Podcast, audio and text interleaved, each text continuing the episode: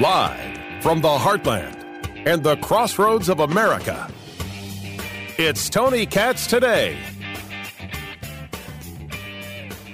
It's been a long time since I really followed hockey.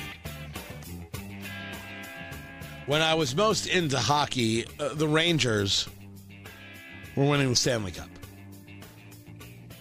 Yeah, yeah, it's, it's been it's been a while. Tony Katz. Tony Katz today. Good to be with you. 833 got Tony. 833 468 8669. But hockey is making news because there's a defenseman for the Philadelphia Flyers, Ivan Provorov. I think I've got his last name right. Ryan Ryan's running the board today. I got it right, right? Provorov? That's correct. Yeah, thank you. Well, over there for the Philadelphia Flyers, they were doing Pride Night. And I guess the um, hockey jersey they were wearing, what did it had a, a patch on it or, or whatever, whatever it may be, a rainbow patch, whatever it is. And Ivan Provorov is like, yeah, I'm not doing this.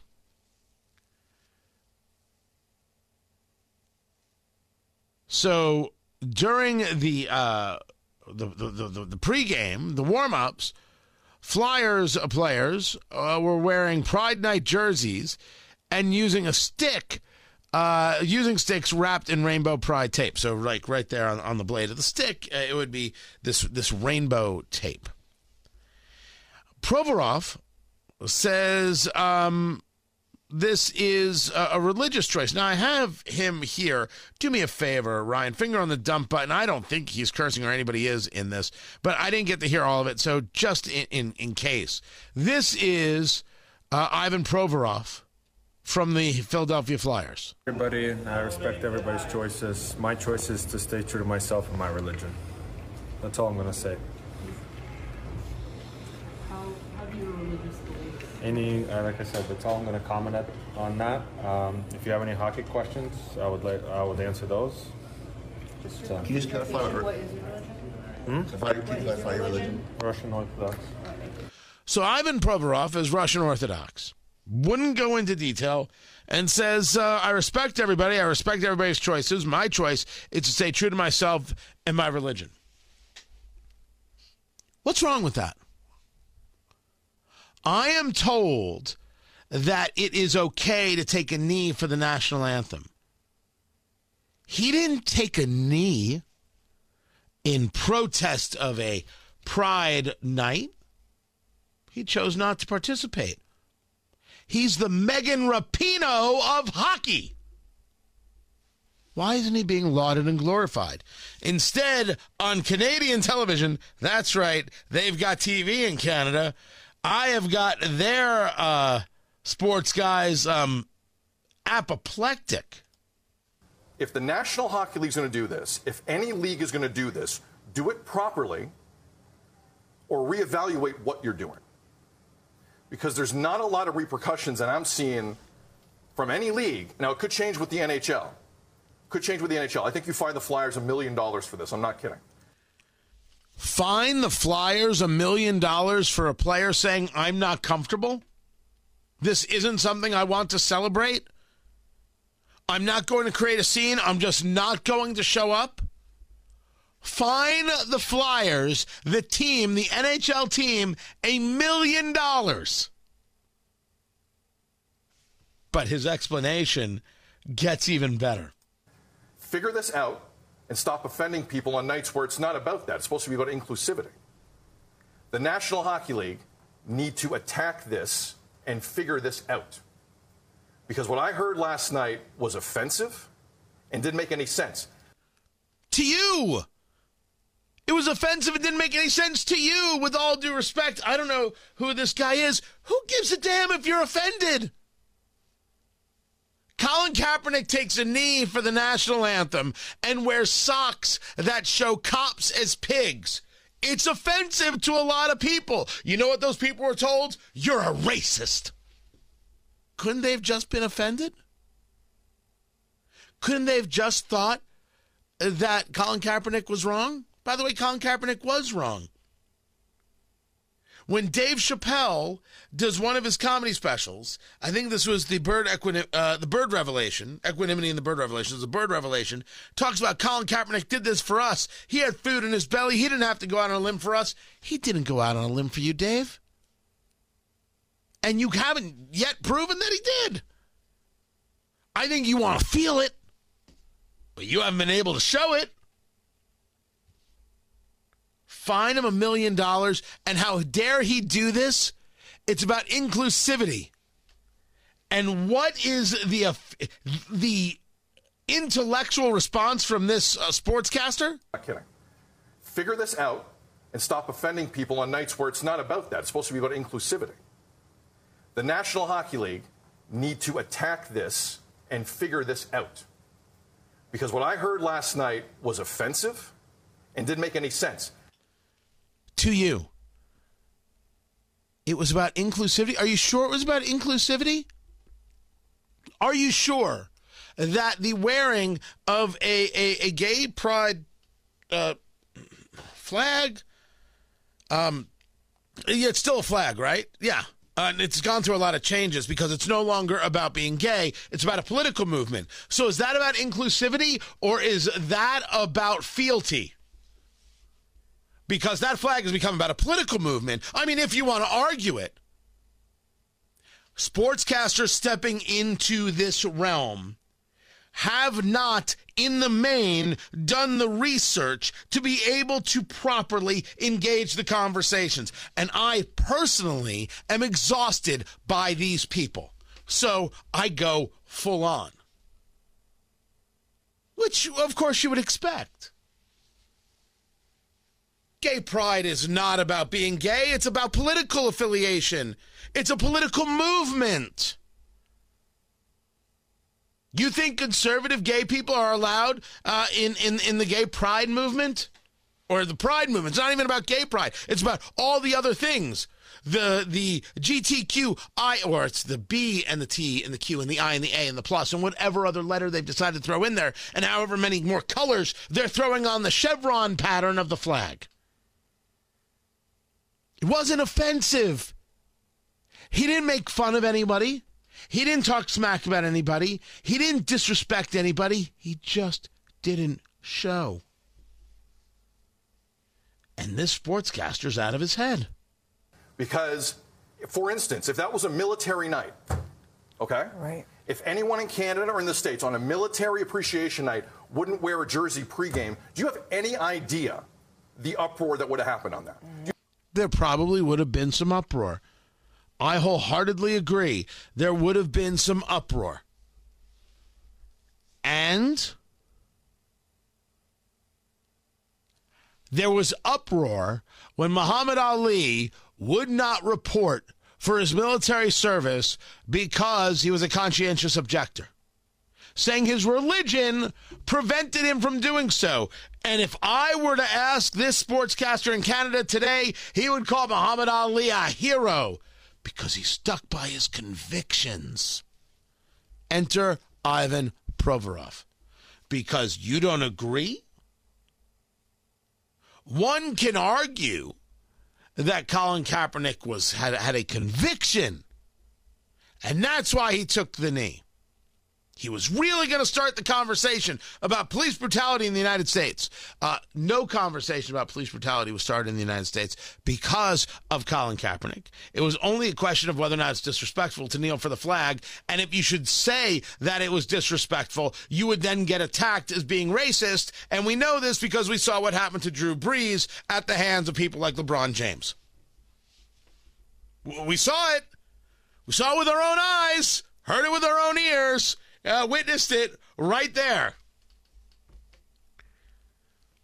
There's a difference between activism and acting out of conviction. Even if I disagree with it, there are people out there who act out of conviction all the time. Nothing wrong with that. There are people out there who are focused on activism the truth is, in the main, there's nothing wrong with activism. There's something wrong with forcing people into action. The argument being made by the Canadian sportscasters is you must do this. You should be compelled to do this. And he wants to fine an NHL team a million dollars to compel players to do something against their own convictions, their own beliefs. He doesn't believe that you should be free in your thoughts and your mind. He believes, and there are people out there shaking their heads in agreement with him, that you should be forced to be inclusive you will learn to comply. The story is fascinating because it's a conversation about force. It's a conversation about what happens when you say no. And let's say it one more time. This whole conversation about pride, pride has become a political movement. And I wouldn't wear the rainbow flag either. It's a political movement that doesn't believe I should have a voice in anything. Ask that political movement if you're gay and conservative, can you still be a part of the movement? If if what happens at that moment? What if you're a gay man but you don't agree that children can determine their own gender? Do you get to still be a part of the movement? Oh, by the way, the answer is is is no, you don't. They they absolutely frown upon such a thing. People who talk from emotion and not from fact make the worst kind of people. And those people far too often end up in sports. Not every sports guy is like this. There are people in sports who can talk and share and, and engage in a wide variety of subjects. But man, I maybe it's the ESPNification of, of, of the sports anchor. They've all become these these woke puritanical scolds who think they really somehow know best with low rent analysis and the louder they can get, the more passion they are showing you so you know they're serious. I think you let a guy uh, have his religious beliefs and you move on with the day. Unless, of course, it's not about having your own beliefs, it's about force. But that's a different subject for a different day. I'm Tony Katz.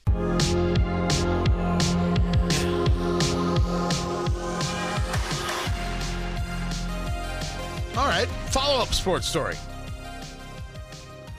This this LIV golf, this thing coming out of Saudi Arabia, still has everybody kind of nuts. This competitor to the PGA and the money they're going to be spending, and could you belong to one and join another? Patrick Reed. All right, I, I, again, golf is still not my sport. Uh, I don't understand why I would uh, mess up an opportunity to sit in a clubhouse uh, and have a cigar with playing 18 rounds of golf or 18 holes of golf. I don't get it. I, I don't get why I would do it. Why would I ruin a perfectly good walk? I am I am that guy. I appreciate you doing it. I don't even own clubs anymore. I had clubs for years. Tony Katz, Tony Katz today. Good to be with you. I golfed twice. I mean, they weren't. They were Ram clubs. R A M. I don't even know the brand's still out there. I bought a set of clubs. Like, all right, I guess I should learn how to do this. Tried it twice. I'm nope. We're done here. And that's it. That's my own personal take. Notice I don't think other people are bad people for golfing. You feel free. You're live your look, whatever you want to do. You want to live your dreams, you want to pretend you're tiger, you desperately need that much time away from your spouse. It's okay by me. It's okay. Although I do love uh, the the couples that golf together. I'm like that's awesome. That's really cool. Golf together. There, uh, there is nothing I don't want to do with my wife. Um, but I, I, thank goodness.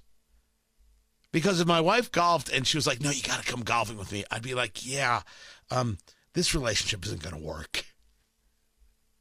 But I guess you find your people. I guess that's what it is. Patrick Reed. Ryan, do you know who Patrick Reed is? You know the Patrick Reed from LIV Golf? Ryan doesn't know. Um, he wants an apology from Jake Tapper from CNN and Bob Costas. Uh, his claim is that Tapper, who is a jerk, uh, made uh, defamatory comments, which, according to Reed's lawyers, were, quote, designed to incite ridicule, hatred, and violence against Reed and other LIV players. Good. Good. So here's here's my Jake Tapper story.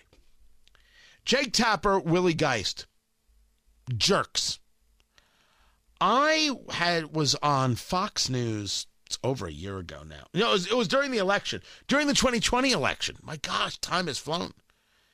And there was this whole conversation about Trump interrupting Biden, so they were going to cut off his microphone. And so I was asked about it. I was doing this Fox hit on, on Fox and Friends, and I said, So you're going to have Trump's microphone cut off, so we won't hear it. But Biden is going to hear him and he's going to get interrupted. Is that what you really want? A stuttering, stammering Joe Biden? That uh, basically the exact words I used. Oh my gosh, the leftists went crazy. He's making fun of Joe Biden's stutter. I never did such a thing. I never did such a thing. As I've argued, I could have said it cleaner, but I didn't make fun of anybody. And oh, Oh, the comments on social media. Well, I got called um, fat, and I and I had beaver teeth. That those were the two big ones. Um, I didn't know what the beaver teeth thing was. I was just like, good lord. But I found it stunning that of the twenty thousand comments that I got, and by the way, I'm close to it on that number. It wasn't people engaged in a conversation. It was people engaged in name calling the thing they claim I did to Joe Biden that I didn't do. But they were definitely doing it, and the tweet was the receipt. And one of those people who piled on was Jake Tapper. Woke up this morning, looked at Twitter, saw this awful thing, closed Twitter. Added to the pile-on that I received that day. By the way, I um the way you handle the mob on Twitter is go about living your life. I didn't spend my day on Twitter. Why? Why would I? I, I? I have a wife. I have children. I got things to do, man. Cigars to smoke, briskets to smoke. My gosh, what can't be smoked? That's legal. So Jake Tapper is that kind of low class jerk, in my view, based on my experiences, who will absolutely try and vilify somebody so he can get a couple extra likes. As for Bob Costas, I'm not sure what he did, but he's in the lawsuit as well. It was Jake Tapper and Willie Geist from MSNBC who both engaged the pile-on. I'm going to give money to this group here because of what Tony Katz said. Dude, give money anywhere you want. You weren't going to do it before? It takes you you you lying about me to show how decent you are? Man, you it's, like you have no issues to talk about with your therapist, Willie Geist. I'm curious to see where these lawsuits go. Curious, especially if you're saying uh, of people who joined LIV that they're taking blood money. That's um, that is that is saying something, right there. You you might have to deal with the ramifications of that. I, I there there have been so many defamation suits over the last few years. Nicholas Sandmann with CNN, and then the Kyle Rittenhouse defamation suits. We're going to see where they go. Now this. Does any of this change the way media acts? I mean, can you really change the way Jake Tapper acts? I don't think so. I think uh, uh, the, the the ego drives. He doesn't worry about the money that he doesn't have to pay out. Find everything, TonyKatz.locals.com. This is Tony Katz today.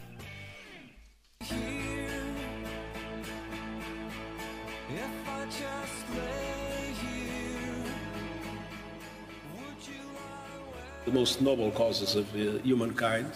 And we have also the problems in my opinion, of the business model of social media, in which, of course, the interest is to have as, max, as much interactions as possible and to reach as much people as possible.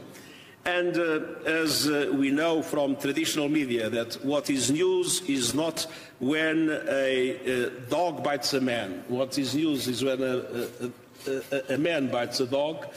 The, the algorithms and the business model of social media are constructed in such a way that they tend to expand the, um, uh, I would say, the, the, the informations, the positions, the ideas that are more extreme, that are more controversial, that create more trouble. And so I think it's, and it's not a question of censorship that will solve the problem. The question is the business model needs to be redesigned, the algorithms need to be redesigned in order not to be based on evil to make profit. Always good when the United Nations wants to tell you how not to be evil. Meanwhile, they allow Libya to be on human rights commissions and they say that Israel should be ruined for, you know, being a democracy. But good on the United Nations. They got it all figured out. Tony Katz. Tony Katz today. Good to be with you. 833 got Tony. 833 468 8669. I don't think that social media companies are evil if they allow people to speak. I think they're evil when they say only certain people can speak. What uh, Mr. Uh, uh, Guterres uh, from the UN is saying is that the algorithms need to be redesigned in order not to be based on evil. He favors less speech. That's a that's a good dude. He's speaking there in Davos.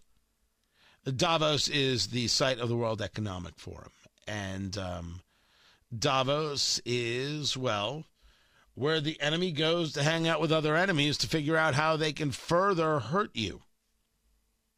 This was started back in the 70s by a guy by the name of Klaus Schwab. This is Klaus Schwab in an interview. I think this interview is is um,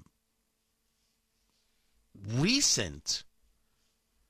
If if if if I, if I understand it, this is Klaus Schwab. In a, a let's say, a differentiation. On the one hand, we have uh, state capitalism. On the other hand, we have shareholder or private capitalism. So it's a clash between two systems. I, I believe that um, state capitalism in the short term, in the short term provides certain advantages because you can mobilize in a concentrated way a lot of resources to reach a specific objective. But I believe that the future is not state capitalism or shareholder capitalism. The future is what I call stakeholder capitalism, which um, is combined with a social responsibility. So you mean communism? There's no such thing as stakeholder capitalism or shareholder capitalism or state capitalism. Anytime you put a descriptor in front of capitalism, it is a bastardization of capitalism.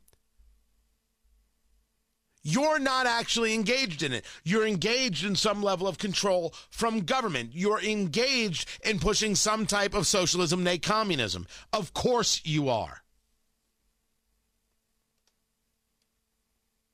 the issue that all these people have with capitalism, the issue is that it engages the idea that you have control of your life and they freaking hate that. They really, really do. And that's why I'm going over this stuff. Because there's a reason to be afraid of these people. There's a reason that you need to fight back against them. This is Representative Salazar from I think from uh, Florida is is is where she's from. Maria uh, Elvira Salazar. Um, I want to make sure that I, I heard this properly. I want to make sure that it's understood. Here she is speaking at the World Economic Forum. Overhaul of the immigration system.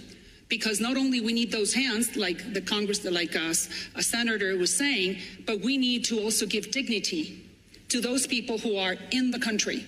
And those are the people that I represent. We're talking about 13, 15 million people who are most of them Hispanics, I would say 85%, who speak my language, look like me, and sound like me, that are contributing with the economy of this country, and they live in the shadows. So it's time to seal the border, like she said, put order, let's see who comes in and who doesn't, and then turn around and give dignity. That doesn't mean path to citizenship, that means to include them and make them dignified members of our community. Thank you. I have heard this expression, dignity, again and again and again. I don't know what they mean, and they don't know what they mean. What dignity allows you to say is that if you're opposed to it or you question it, you don't believe in the dignity of people. Whoa. Slow down there. I don't know what you're saying, and I believe neither do you. If you want to talk about 13 to 15 million people, most of whom are Hispanic, who are living in the shadows, first, less and less people live in the shadows every single day. I mean, that's we just see this in, in, in our natural existence. You want you don't want to give them a path to citizenship but you want to make them dignified dignified members of our community, you have to describe what it, that that means. What does that mean? Because what we're told is dignity means citizenship. And I don't know if I award people, reward people who break the law.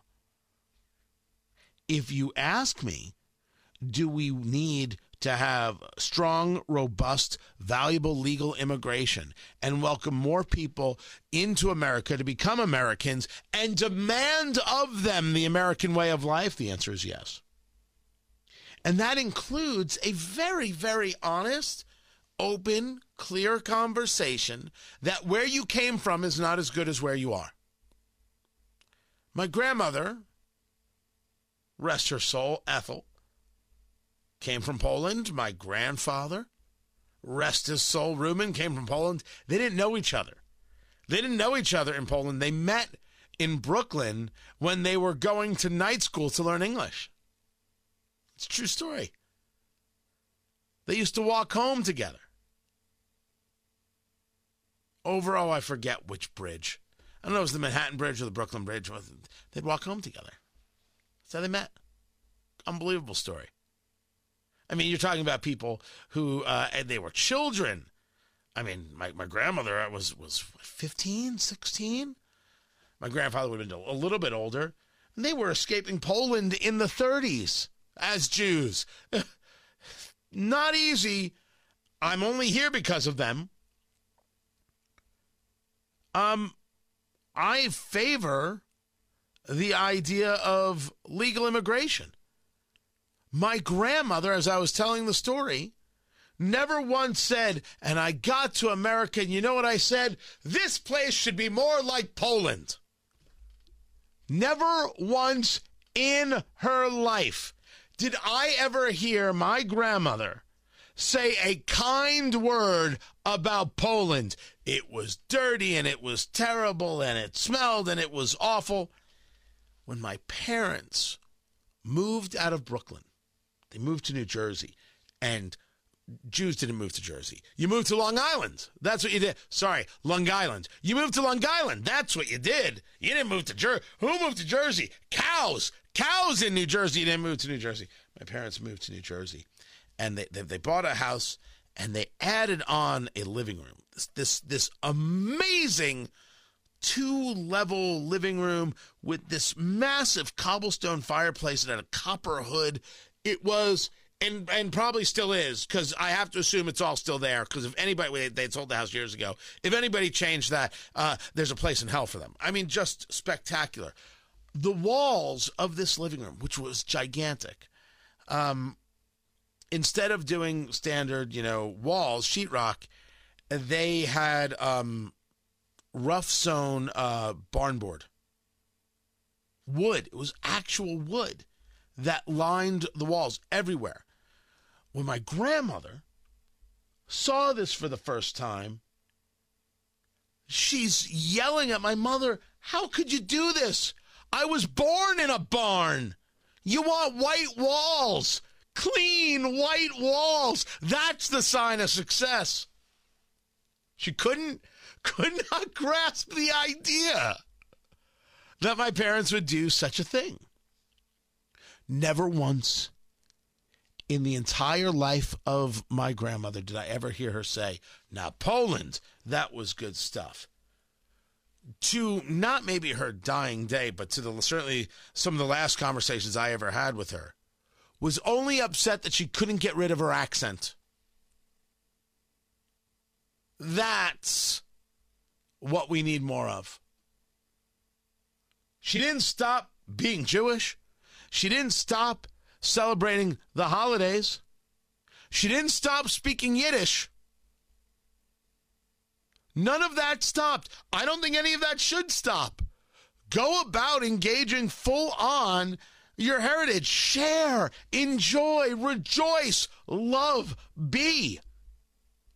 But recognize that where you are is better than where you came from because it is. As a fact, and one of the things that we have to do if we're really going to be serious about immigration changes is we have to admonish and vilify those people who want to attack the United States. They're wrong. We're better. Now, that doesn't mean that we can't do better. We can't do more. We can't make improvements. We can't do better. Of course, we can do better. I recognize as fact we can do better. But you think you can say to me that the country you're coming from to escape to get to the United States is better than coming to the United States and better than the U.S., well, then you should have stayed. And that conversation should be clear as a bell. It would do the country a great amount of good. A great amount of good. So Representative Salazar needs to be able to better answer this question. She needs to better be able to explain what it is that she's saying because right now it is, I believe, purposeful. Purposeful in its its level of confusion. Absolutely. And then, of course, how can you have a moment at Davos without John Kerry, your climate czar, to tell you that we're all going to die? Well, I, am just not going to do it there. It's too risky. Um, and, and I know there's a sensitivity in many quarters um, of an impatience about, you know, that kind of reality. But it is a reality. I mean, you know, Winston Churchill said democracy is the worst form of government except for everything else. And that's kind of the world we look at today. Uh, so it's not perfect. It's never really going to be perfect, but you've got to work out the best you can. I think it's remarkable what we're doing today. Mm. I think we're moving at, at a, a, much faster speed, but we need government. I mean, for instance, what the, what the U.S. did with the Inflation Reduction Act was basically create a framework which invited people to use their capital in certain ways. Didn't tell them they had to, didn't pick winners, didn't pick losers, but created a production tax credit, investment tax credit, and people can go out and do their thing and compete in the marketplace. But you've got to facilitate that. On the other hand, I've come to believe after the years I've been in public service, and when I left being Secretary of State, I was convinced no government is going to solve this problem. Let's understand that. No government has enough money to plug those trillions and do what we have to do. So, like it or not, we must find a way to create the incentives that bring the private sector to the table. You mean threaten them? You didn't pick winners and losers, but you just discussed how the Inflation Reduction Act, which doesn't reduce inflation, picks winners and losers. And now you're discussing that you need to have the private along with the public, because after all, how could you get to the dictionary definition of fascism? And now you got to force them to do it through coercion. That isn't what he said? We'll break more of it down tomorrow. In the meantime, I said, if you heard me earlier today, that I think Republicans have got to rally behind Vice President Vice President Kamala Harris. Oh, it would have been much more dramatic if I had said it right. I'll tell you what I'm talking about coming up. Keep it here. I'm Tony Katz.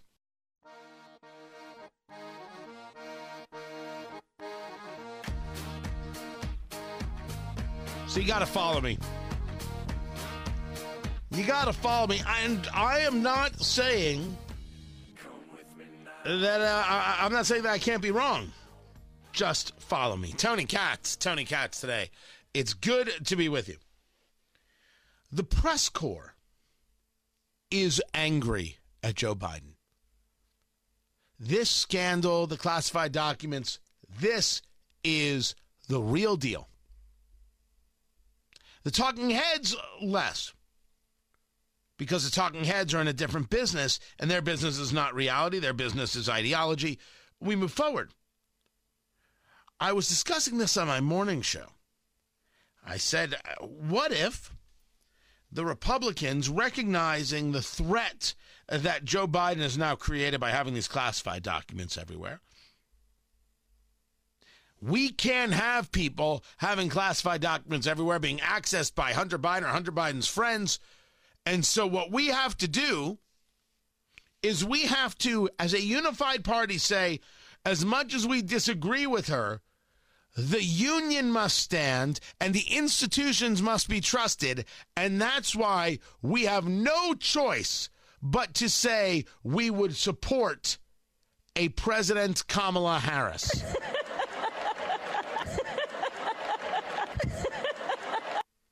if you believe that these documents are just the tip of an iceberg, or if you believe these documents are the total, total of the story, and you believe that Joe Biden put the nation at risk, if you tell me, well, you keep Joe Biden around because politically it hurts him and you do better. So, do we believe in politics or do we believe in the nation over politics? I, I, I, don't know. I'm a guy who does questions of the day, but maybe that one's it. You tell me. Keep it here. I'm Tony Katz. This is Tony Katz today.